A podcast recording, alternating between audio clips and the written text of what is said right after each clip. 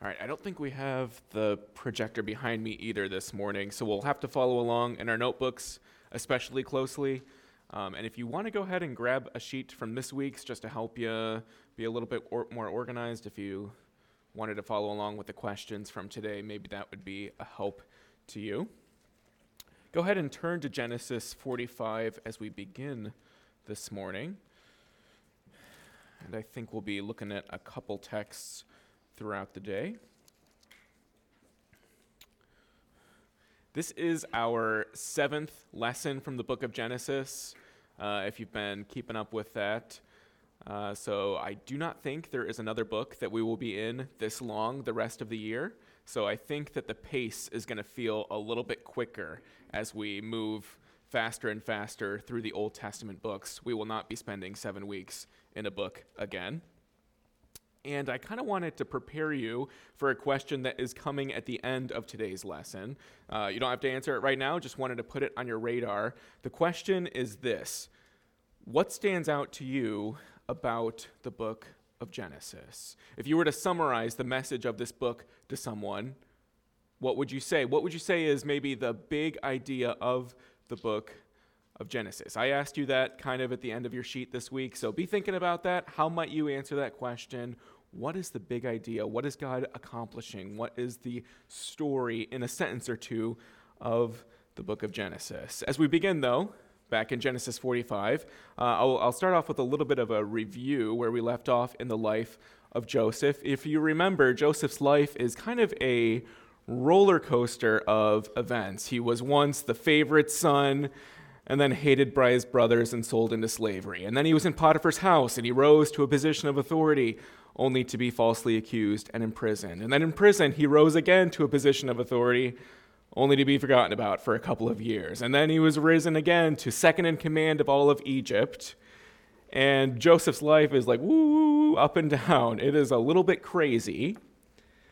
It's kind of the condensed version of the story, what I just gave you there. But it is while Joseph is second in command in all of Egypt that he is able to really begin storing food for the seven years of famine that is going to take place that Genesis tells us about. And it is while this famine is raging that his brothers come from Canaan to Egypt. And I mentioned this last week, but it is while his brothers come to Egypt to seek grain to keep their families alive that Joseph almost puts his brothers in a similar predicament to the one that they had been in 20 years before. If you remember, 20 years have passed, there's a new favorite son. This time it is Benjamin. Benjamin is so favored that Jacob doesn't even want to send him to Egypt in the first place. He's not sure what's going to happen to his new favorite son. So initially, he holds him back until Joseph imprisons Simeon and says, No way is Simeon getting out of prison unless Benjamin returns with you. So the next time the brothers come, they bring Benjamin with them.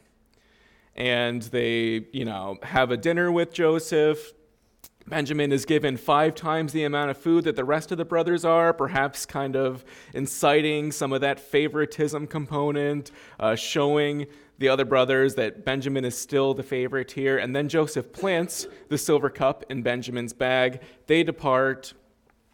Joseph sends a servant after him. You know the story. The cup is found in Benjamin's bag. They all come back to Joseph. They tear their clothes. They say, We'll all be your servants. Joseph says, No need. I'll just take Benjamin. Again, it's a similar set of circumstances. Do you see this? Once before, the brothers had already sold out the favorite. They sold him to Ishmaelites for 20 pieces of silver. Now they have an opportunity. Sell the favorite brother again, and you guys all get to walk. And who remembers? Who speaks up and says, I will give my life in exchange for Benjamin's? Who remembers? Judah. Yeah, and what a picture of one of Judah's descendants, his greatest descendant, thousands of years later, who would give his life as a ransom for many. That, of course, is Jesus. So that's kind of where we left off in Genesis 44 last week. The brothers have just, well, Judah really, has just offered himself in place of Benjamin. How does Joseph respond to all of this? Well, as soon as Judah speaks up, and says what he does. Joseph, he dismisses all of the Egyptians from his presence. He starts weeping. He reveals himself to Joseph I'm your long lost brother. How's dad doing? And you guys tell me, was this kind of a happy family reunion where the brothers just thrilled to see Joseph? No, they weren't. Uh, the ESV says something like they were distressed or dismayed. Other translations say that they were terrified.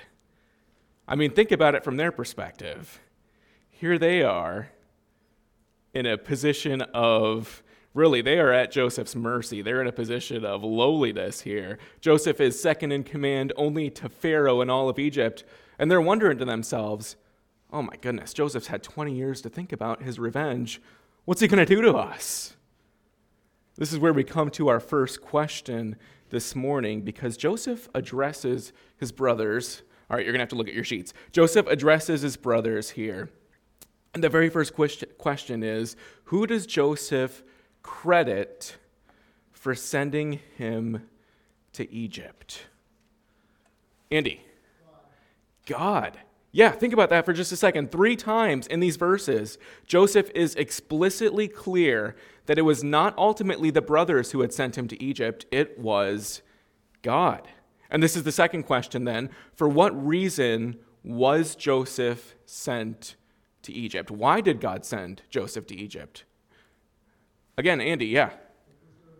To preserve life. Yeah, verse 5, Joseph says, God sent me here to preserve life. Verse 7, Joseph says again, God sent me before you to preserve for you a remnant on earth and to keep alive for you many survivors. I want you to think about this for just a second here.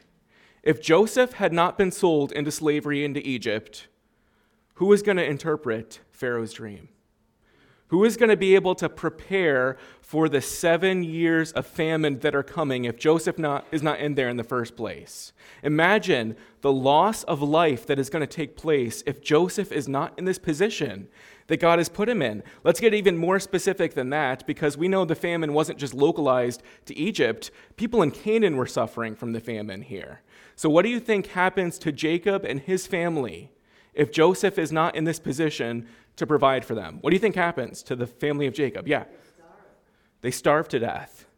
Likely, they die. And why does this specific family, yes, why does this specific family need to be kept alive? Why is this so important? Yeah, John, because Christ is coming through the line of this family. So, in some ways, the continuation of God's plan of redemption hinges on Joseph being sold into slavery by his brothers so that Christ could come through this family, so that they would be kept alive. Last question here Who does Joseph credit for his rise to power? Diane? He gives all the credit to God. Exactly. This is the second week in a, wo- in a row in which we have observed Joseph giving credit to God. Last week it was with the dreams that the baker and the cupbearer and Pharaoh had. Joseph was very clear God is going to reveal the interpretation to you guys. He says over and over and over again, This is God, not me.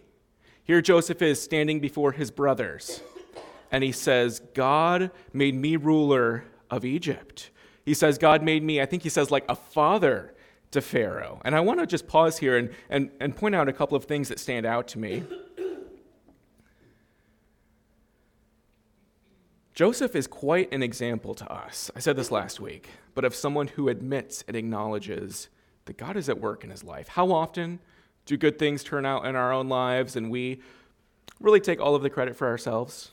We say, yeah, I'm kind of the puppet master. I'm orchestrating all of these events. I'm, you know, disciplined. I'm hardworking. Of course, things turned out in my favor. Joseph is able to say, It was God. God is at work in my life. This is the reason why I'm able to do these things. Here's another observation for you. I'll try to articulate this as clearly as I can. Because Joseph realizes that God is behind all of the circumstances of his life, it enables him to treat his brothers with kindness. Here's what I mean by that. If Joseph had instead believed that his brothers were to blame for being enslaved. His brothers were to blame for all that time that he was in prison, for all the false accusations and being forgotten about. If Joseph believed his brothers were to blame for a terrible, you know, let's say 20 years of his life, then how is he going to treat them when he sees them again? Revenge.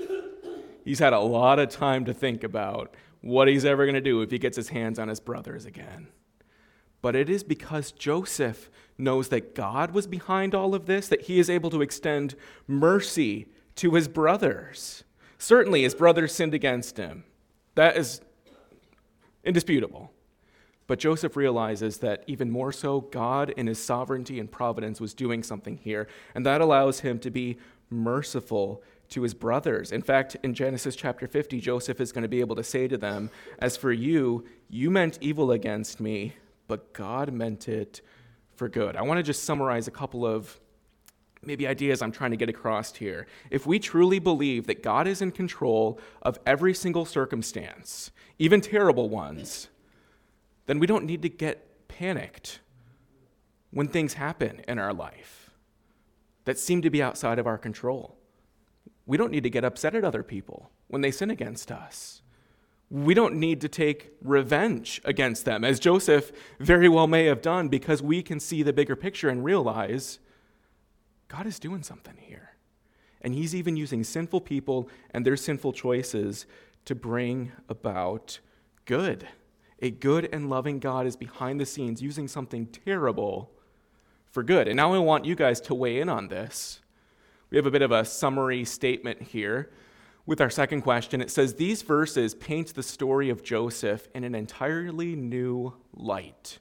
What initially appeared to be a devastating set of circumstances is revealed to be the means by which God would preserve the people of Israel and continue his promise to Abraham, Isaac, and Jacob. Let me ask you now how might this passage of Scripture help us to think about situations in life in which we feel we have suffered because of the unjust actions of others. How is Joseph's story instructive for us? Any thoughts on that? Yeah.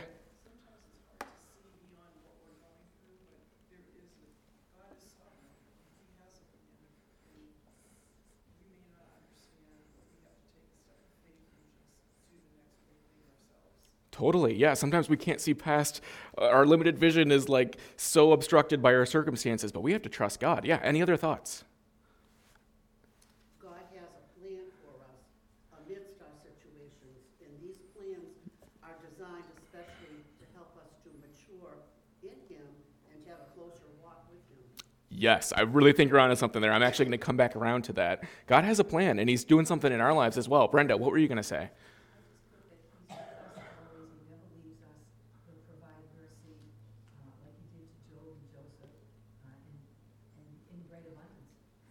Yeah, God never leaves us. He will provide mercy to us. How about this idea right here? I think the story of Joseph and these verses help us from having what is often called a victim mentality. Right? It is this idea that woe is me. I'm just on the receiving end of a bunch of terrible circumstances. My life is so hard because people have mistreated me. I'm not responsible for any of the things that have happened to me. One person I read put it this way pretty succinctly it is believing that you can blame others for every problem, insisting you deserve better, and seeing the world only in relation to yourself. Think about this. How easy would it have been for Joseph to think to himself, I'm just in this position because my brothers hated me. It's because I'm a foreigner that everyone's mistreating me. It's because I'm a slave that everyone's just walking all over me. This is why my life is so hard. This is why people mistreat me. This is why people forget about me. Let me ask you is that the proper explanation for why Joseph spent 13 years as a prisoner and as a slave? Because he was just treated so poorly, because he was just a victim of all of his circumstances. Is that why Joseph was a prisoner and a slave? No way. It was because God sent him there. Joseph had a proper perspective. To think any other way would have been really unbiblical. From a human perspective, it sure seemed like life was pretty terrible for Joseph, and yet God was in control. And perhaps already as we've been talking about this, a familiar verse has come to mind. That is Romans 8:28. That God works together all things for good. Contextually, the good that Romans 8:28 is talking about is being conformed to the image of Christ. Sometimes things don't always appear good to us. Certainly this verse isn't teaching that only good things will happen to us and life is going to be rainbows and flowers, but it is saying that everything in our lives is going to work together for good. Specifically, as Claire said, we are going to be conformed into the image of Christ. I really hope that the story of Joseph impacts the way that you think about even unjust circumstances. You can know that things do not happen by accident, that God in His sovereignty does not make mistakes, and no matter what you've experienced, however hard it might be, there is a good and loving God working behind the scenes to accomplish His purpose and His plan. Joseph's story here is incredible for suffering people who are perhaps in the midst of something incredibly difficult. You can look at Joseph's story and say, okay, God did something awesome in his life. I can trust God to work out things in my life as well. We come to Genesis 46 and 47. Joseph had sent his brothers back to the land of Canaan and said, All of you guys come back, bring dad with you. Uh, you know, I've already got a plot of land picked out for you guys to settle and live in.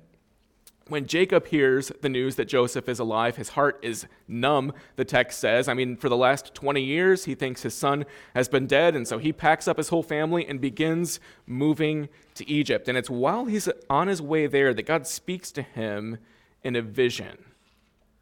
God tells him that a promise is going to be fulfilled relatively soon as Jacob and his family begin this migration, what promise should we expect God to keep here?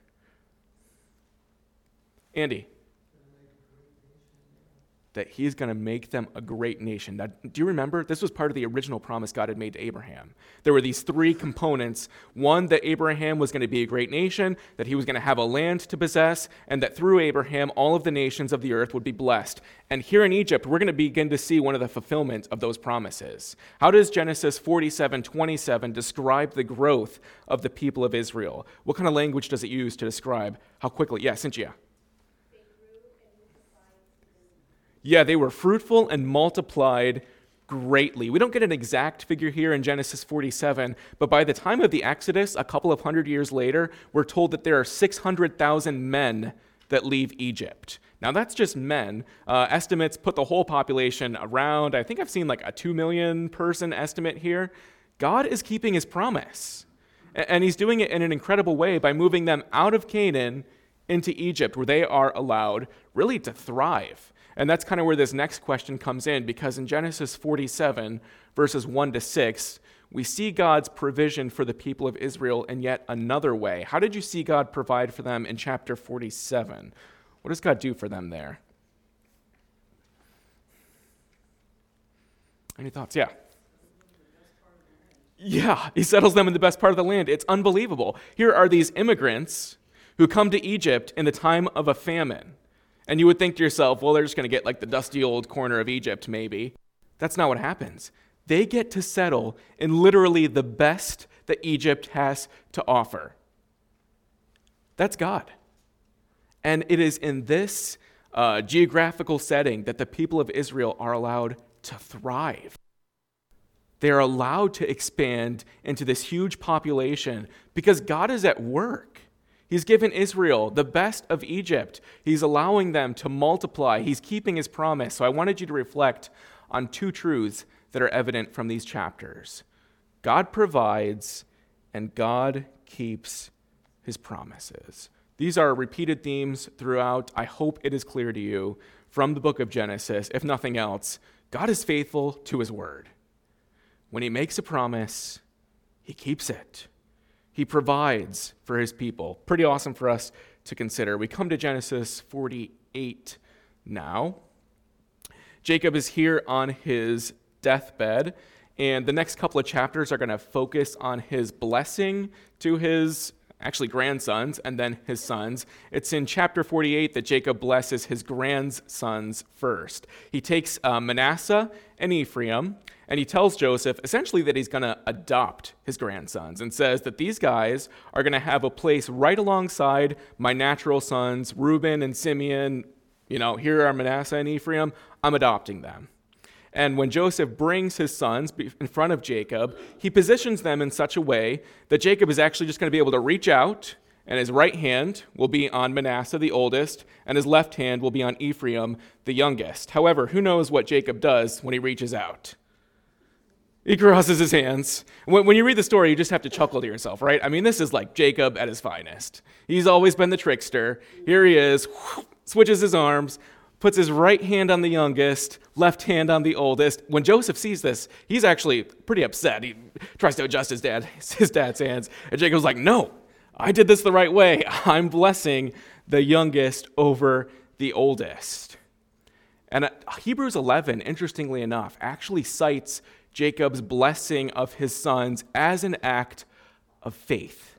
And I asked you, how do you see Jacob's faith on display in this chapter here? Why would Hebrews 11 pick out this one instance in Jacob's life and say, this was an act of faith? Any thoughts on that? Let's look at verse 16 if you're in Genesis 48. I think the key uh, uh, is found in this verse. And to be honest, I was a little bit puzzled by this uh, inclusion from Hebrews 11 as well, but I think 16 has the answer for us. Jacob is saying, picking up in verse 16, the angel who has redeemed me from all evil, bless the boys, and in them let my name be carried on, and the name of my fathers, Abraham and Isaac. Notice this key phrase here, and let them grow into a multitude in the midst of the earth. Anyone want to take a stab at how that is Jacob's faith on display for us? Claire? Well, he believed that God redeemed him from evil, from all the evil that was done to him. God redeemed him. And um, it, re- it only reaffirmed in his mind the Abrahamic covenant Yes, exactly right. It appears that Jacob is recalling the promise that God had made to him, and he's looking forward with eyes of faith. He's on his deathbed. He's not going to see this promise come to pass, and yet he still speaks to Ephraim and Manasseh and says that you guys are going to be made into a multitude. He believes God's word. In faith, he is able to look past even his own death and say that there is coming a day in which these guys are going to be a multitude of people. I think that's exactly it. Uh, history will tell us Ephraim and Manasseh actually get their own tribe. We'll see that as we read through the story. You may have wondered, why doesn't Joseph get a tribe? Well, his two sons do. I, I, read an article or two within the last couple of weeks that said that Joseph receives the birthright, as First Chronicles 5 tell us, and perhaps that double blessing that Joseph received actually is kind of demonstrated for us in two of his sons receiving a blessing. I don't know if that's technically true or not, but I thought that was an interesting idea that the birthright could have been, uh, or the double blessing of the birthright could have been given to Jacob's two sons. So, in a way, Joseph has two tribes instead of just one. I don't know if that makes sense or not, but that was just something kind of interesting I encountered. The big idea is Jacob's faith in this chapter. One commentator said this that it was an act of faith since Jacob could not give what had been promised to his grandsons. Jacob was totally dependent on God to fulfill the promised blessings. And here's the point in death, Jacob had faith. And I think we can pause here and just look a little bit introspectively at our lives and be challenged to think about our own death. Are we going to have those eyes of faith that still look forward?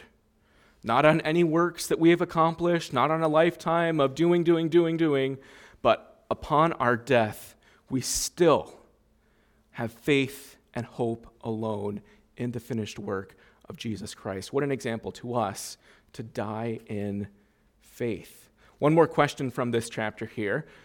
How does Jacob describe God's care for him over the course of his life in verse 15? Kaylee. Yeah. He says that God shepherded me, which is really interesting because Jacob was a shepherd himself, so he knows all of the intricacies of what it is to be a shepherd. Maybe, you know, if we borrowed from the language of Psalm 23, he would say, I know God has led me beside the still waters. God has been my shepherd. And I know we did this just a couple of weeks ago when uh, I asked you to just talk about God's provision in your own life. But I was wondering if anyone this morning would just be willing to share about specific instances in your life in which you could see the Lord shepherding you. If you already did a couple weeks ago, no need to again. But I just thought, hey, what an awesome opportunity to talk about God's shepherding of your life.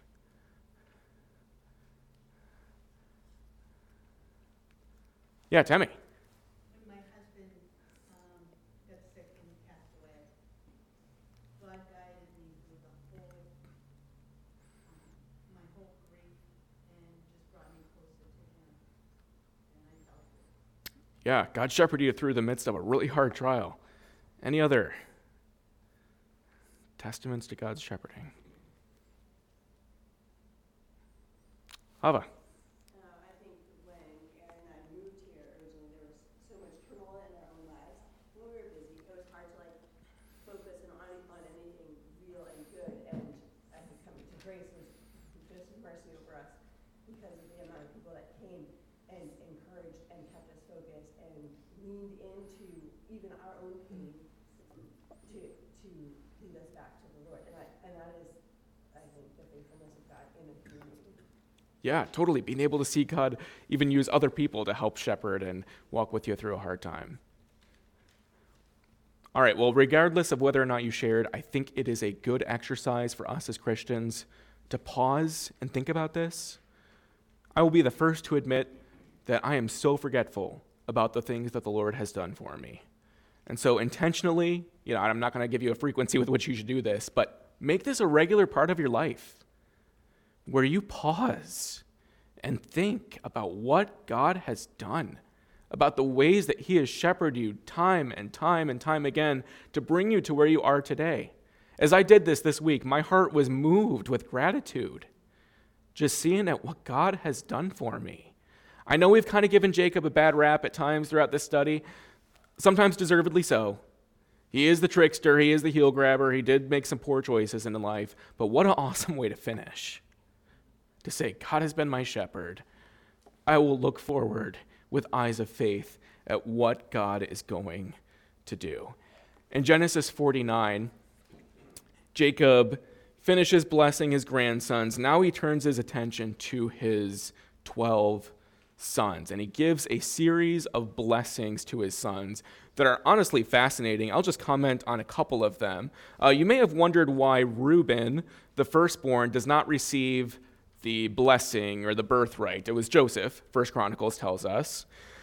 Well, Reuben had disqualified himself. I did not mention this, but back in chapter 35, Reuben actually was immoral with one of his dad's wives, and it appears that that is the reason that he is not considered for the blessing here. Simeon and Levi also are overlooked for their actions back in 34. We also did not read that chapter, but they murder a whole town for their treatment uh, for the town's treatment of their sister. So these guys are overlooked as well. Uh, Titus and I were actually talking uh, a week or two ago, and he pointed out that it's really interesting that even though Levi, um, I wouldn't say he's cursed, but he doesn't get the greatest blessing in this passage of Scripture, Levi is actually chosen to be the tribe of priests.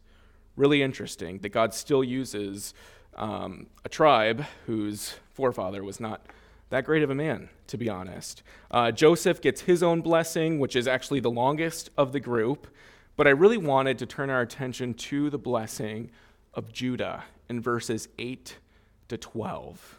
What animal is Judah compared to in these verses here? Brenda.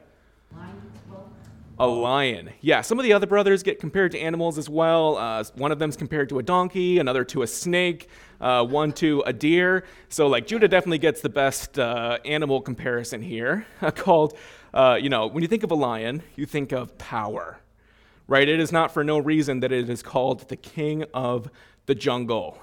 It is a fearsome animal, not one you want to be caught up against alone in the wilderness somewhere.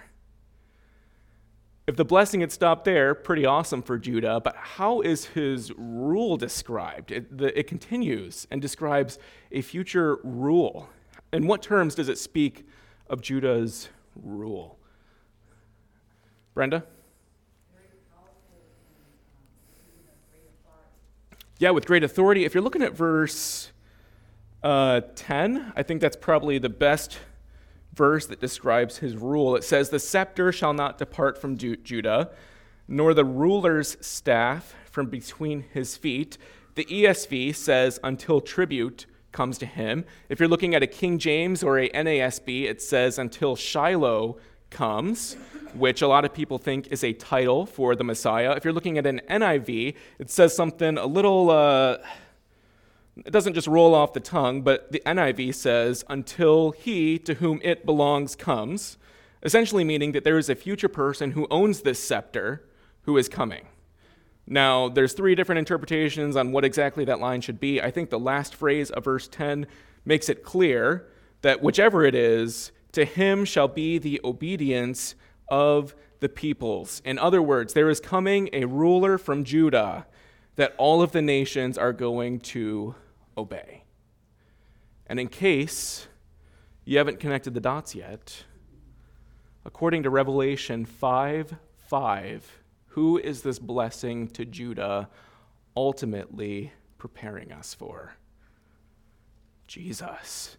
Yeah, let's go ahead and just turn to Revelation 5 really quick because it is too cool not to pass over.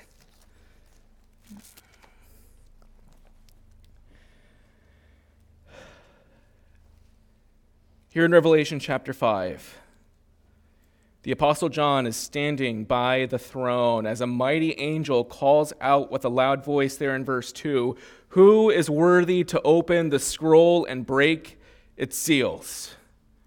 And initially, no one is worthy. It's almost like the, you could hear a pin drop.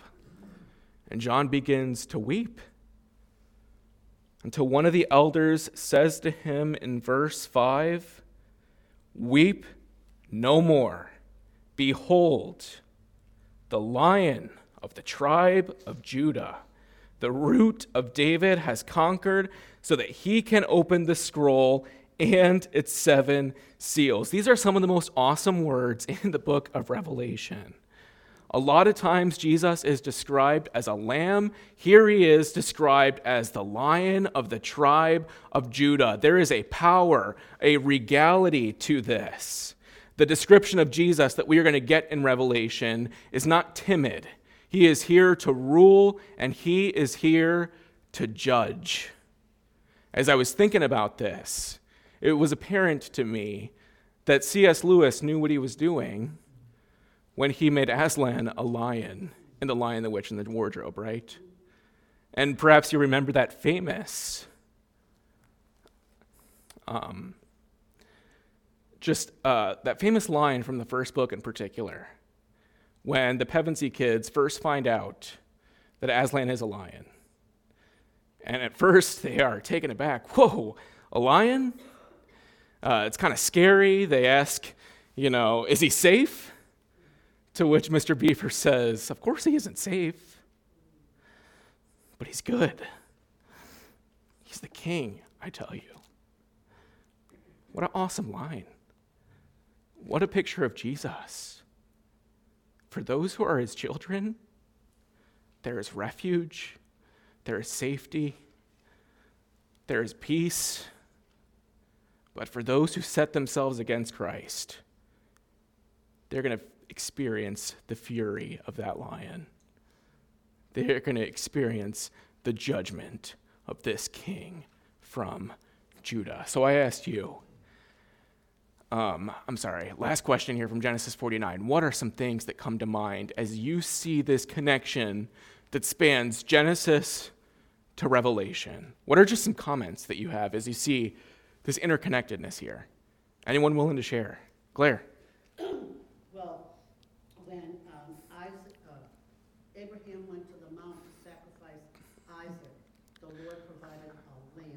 Okay. And so then the Lamb of God was Christ. Yeah. Seeing some of that interconnectedness there. Any other thoughts as you just reflect? John. just put God's plan will be accomplished from start to finish. Nothing will stop it, he rules eternally. Yeah, from start to finish, God's plan will be accomplished. From book one of the Old Testament to b- book 66 of the New, there is this thread that is woven throughout so clearly in the book of Genesis. We could point to a lot of occasions in which we see God's plan uh, being brought about here. In fact, we're going to do that in just a couple of minutes. But I just, you know, you read this and you think to yourself, wow, God's word is awesome. It can be trusted if between thousands of years of human history there's a promise to judah about you know the scepter that is going to be his. He's called this lion to jesus in revelation 5 being the lion of the tribe of judah. God's word is awesome. It can be trusted from Genesis chapter 50, we get to the last book of Genesis here. Jacob passes away. It's kind of the end of an era. He's the last of the patriarchs Abraham, Isaac, and Jacob. He's dead. The people of Israel, excuse me, actually, the people of Egypt, they mourn for 70 days at Jacob's death. And once kind of the dust settles and people are going back to their life as normal, the brothers come to Joseph and they're like, hey, uh, some of dad's last words were, don't kill us, you know, essentially what he says. And uh, is like, guys, guys, guys, don't worry about it. I'm going to provide for you and your children. It's there that the famous lines are what you meant for evil, God meant for good. We're struck by Joseph's example in forgiving other people and not harboring bitterness and not seeking vengeance, understanding God has been at work throughout this. And he actually has some kind of, honestly, strange instructions regarding his bones. But what event was Joseph anticipating by faith in verse 25 when he gives instructions about what to do with his bones? What event is Joseph anticipating? Bonnie the promised land. Yeah, Joseph is anticipating the Exodus, that there is coming a day. Israel is not always going to be in Egypt forever. He says, When you guys leave, take my bones with you. What an act of faith to know that even past his death, God is going to keep his promise. He's bringing them back to the promised land. And so, actually, uh, in a couple of weeks when we read Exodus 13, interestingly enough, Moses does just that. They're on their way out, and at some point in that process, he grabs Joseph's bones and brings it with him. But by faith, Joseph looks into the future and says, God's going to keep his word. We have a couple of verses. Perhaps Joseph was remembering what his dad had said to him because Israel said to Joseph, Behold, I'm about to die but God will be with you and will bring you again to the land of your fathers. Maybe Joseph remembered, hey, dad said we're going back to this land. Maybe he remembered what God had said to Abraham back in Genesis 15 when God says, Your offspring will be sojourners in a land that is not theirs and will be servants there, and they will be afflicted for 400 years. But I will bring judgment on the nation that they serve, and afterward they shall come out with great possessions. God said this to Abraham. And maybe Joseph knows about this, and he's about to die, and he says, I remember what God had said. I remember the faith of my dad. I will have that faith as well and give instructions regarding my bones. So here we are, coming to the final question of the book, or excuse me, like I prepared you for. Our final question from the book of Genesis here. In a sentence or two, describe the big picture of what God is doing in the book of Genesis. How would you summarize? We've read, I don't know, 47 out of 50 chapters here. What is God doing in a sentence. Brenda. setting the stage for the coming of Jesus Christ. Ah, that's a good way of putting it. Any other thoughts? Andy. He's laying the groundwork for the coming of Jesus. Laying the groundwork for the coming of Jesus. Totally. You guys are knocking this out of the park. Any other thoughts? Temmie. Yeah, revealing himself and his perfect plan. You guys are doing awesome right? The story of Genesis is not just some random stories about dusty guys who lived in the desert, Abraham, Isaac, and Jacob, and I don't know why these are here. No, God is preparing, He's paving the way for Jesus Christ. And so I have a rough timeline um, for you on the screen here, but I want us, with the final couple of minutes we have, to just remember some of the major characters of the book of Genesis. And I'm actually going to involve you guys a little bit here. How do Adam and Eve fit in to the redemptive timeline of Genesis? What should we remember from the story of Adam and Eve that propels the plot forward? Hava?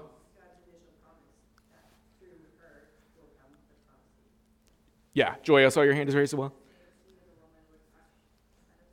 Exactly. If you remember nothing else from Adam and Eve's story, remember Genesis 3:15.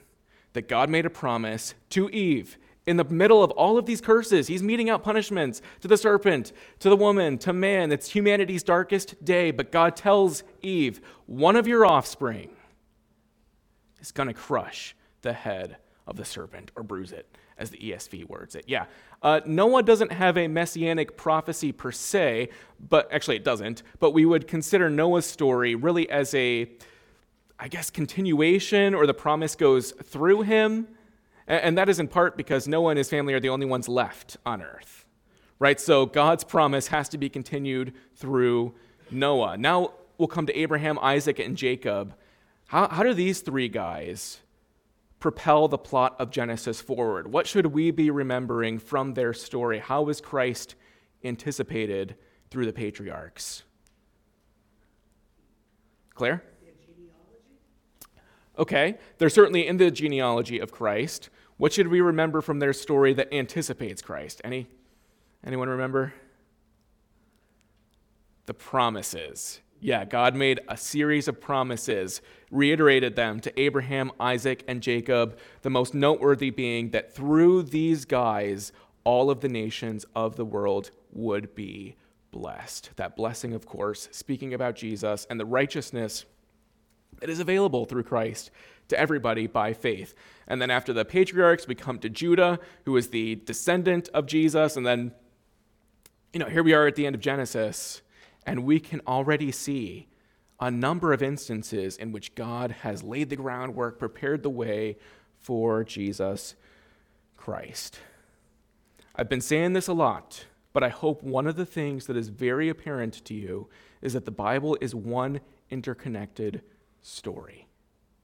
That the Old and New Testaments are not, you know, some disconnected, these are the stories, and then we get to Jesus, you know, and that's where we'll spend most of our time. But there's interconnectedness here. And I hope that you have seen the role that faith plays throughout all of this.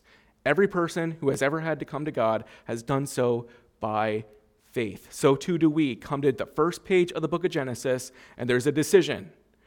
Will we have faith in what God has said about the origin of the world, or are we going to let our culture, scientists tell us about how the world came into being? We hopefully choose, I have faith in God. We come to Exodus beginning next week and the crossing of the Red Sea, and we say, I believe it. And we keep going through the Old Testament, exercising faith, so that when we come to Christ, we accept Him by faith as well. I hope you were uh, encouraged just thinking about Genesis these last couple of months here and uh, what God is doing. Let's end with a word of prayer. Lord, we stand in awe of your word and just what you have chosen to reveal to us here in the first book of the Bible. And, and this is just the tip of the iceberg. We, we have so much more in front of us this year of seeing your plan brought about. Help us, Lord, to have faith, to believe you, to come to your word as our authority Say, Lord, whatever you say here, I will just accept by faith. Thank you, Lord, uh, for your goodness to us in giving us this precious book. And it's in Christ's name we pray. Amen.